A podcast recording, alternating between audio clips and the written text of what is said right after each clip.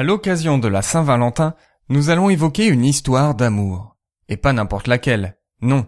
Nous allons raconter l'histoire entre Psyché et Cupidon, le personnage symbolique de la Saint-Valentin. En plus, c'est une histoire d'amour qui se finit bien. Enfin, nous terminerons cet épisode en évoquant la tradition de la Saint-Valentin au Japon. Bonjour et bienvenue sur Batuba. Ensemble, redécouvrons les bases de la culture générale avec enthousiasme et simplicité.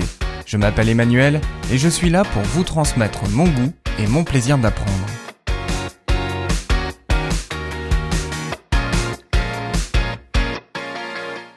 Il était une fois une princesse prénommée Psyché. Elle est la plus belle de toutes les princesses, tellement belle que personne n'ose lui demander sa main. Comment un prétendant pourrait-il lui arriver à la cheville? Même Vénus, la déesse de la beauté, en est jalouse. C'est dire. Afin de se venger de cette concurrente, Vénus envoie son fils Cupidon décocher une flèche à Psyché. Cette flèche est censée la faire tomber amoureuse d'un homme particulièrement laid. Mais tout ne se passe pas comme prévu. En voyant la princesse, Cupidon tombe amoureux. Au lieu d'envoyer sa flèche, il trouve un stratagème pour emmener Psyché dans son palais. Psyché ne sait d'ailleurs pas où elle a été emmenée. Tous les soirs, un mystérieux inconnu vient la rejoindre. Tous les matins, il s'éclipse pour ne revenir qu'une fois la nuit tombée. Psyché a interdiction de voir son visage. Mais poussé par ses sœurs et par la curiosité, Psyché ne va pas résister longtemps et va braver l'interdiction. Au milieu de la nuit, elle allume une lampe à huile et s'aperçoit que son amant n'est autre que Cupidon. Sous le choc, elle fait tomber une goutte d'huile brûlante sur Cupidon qui se réveille. Psyché a trahi la confiance de Cupidon. Vexé, il ne veut plus jamais la revoir. Petit problème, Psyché a touché par inadvertance une flèche qui l'a rendue folle amoureuse de Cupidon. Elle va donc tout mettre en œuvre pour retrouver son amant, et elle va notamment relever les quatre défis que lui lance Vénus.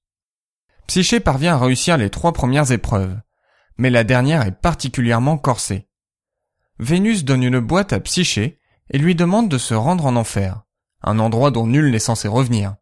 Elle doit ensuite demander à Proserpine de remplir la boîte avec un onguent de beauté, et elle doit ramener cette boîte à Vénus.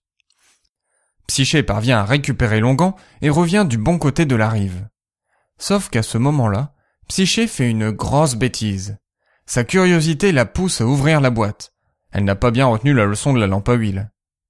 Lorsque Psyché ouvre la boîte, une vapeur s'échappe, une vapeur qui la fait s'évanouir. Heureusement, Cupidon arrive au secours de sa princesse. Il pique Psyché du bout d'une de ses flèches et la réveille. Il ne reste plus qu'à plaider leur cause auprès du roi des dieux, Jupiter. Cupidon et Psyché ont prouvé leur amour et Jupiter va consentir à leur union. Psyché est invité à boire l'ambroisie, le fameux nectar qui rend immortel. Tout est bien qui finit bien alors. Oui, ils vivent heureux et vont même avoir un enfant prénommé Volupté. Voilà pour l'histoire de Cupidon et de Psyché, la princesse devenue déesse. On trouve trace de ce mythe au second siècle de notre ère dans une œuvre de l'écrivain Apulé intitulée Les Métamorphoses. On retrouve aussi une version de cette légende beaucoup plus tard, en 1669, chez un auteur que nous connaissons tous, Jean de La Fontaine. La boîte que Psyché a ouverte vous a peut-être fait penser à une autre boîte, la boîte de Pandore. Mais savez-vous qui est Pandore? Et que se cache-t-il à l'intérieur de cette fameuse boîte? Enfin, s'il s'agit bien d'une boîte. C'est ce que je vous propose de découvrir dans un épisode secret dédié à la fameuse boîte de Pandore. C'est un épisode que vous ne retrouverez ni sur l'application mobile, ni sur iTunes, mais uniquement sur le site internet en vous rendant sur www.batouba.com. Avant de nous quitter, évoquons quelques instants la tradition de la Saint-Valentin au Japon. On peut retenir deux particularités. Tout d'abord, ce ne sont pas les hommes qui font un présent à leur Valentine, mais ce sont les femmes qui offrent des chocolats aux hommes. Ensuite, les femmes n'offrent pas des chocolats uniquement à leur Jules, mais aussi à leurs amis et collègues.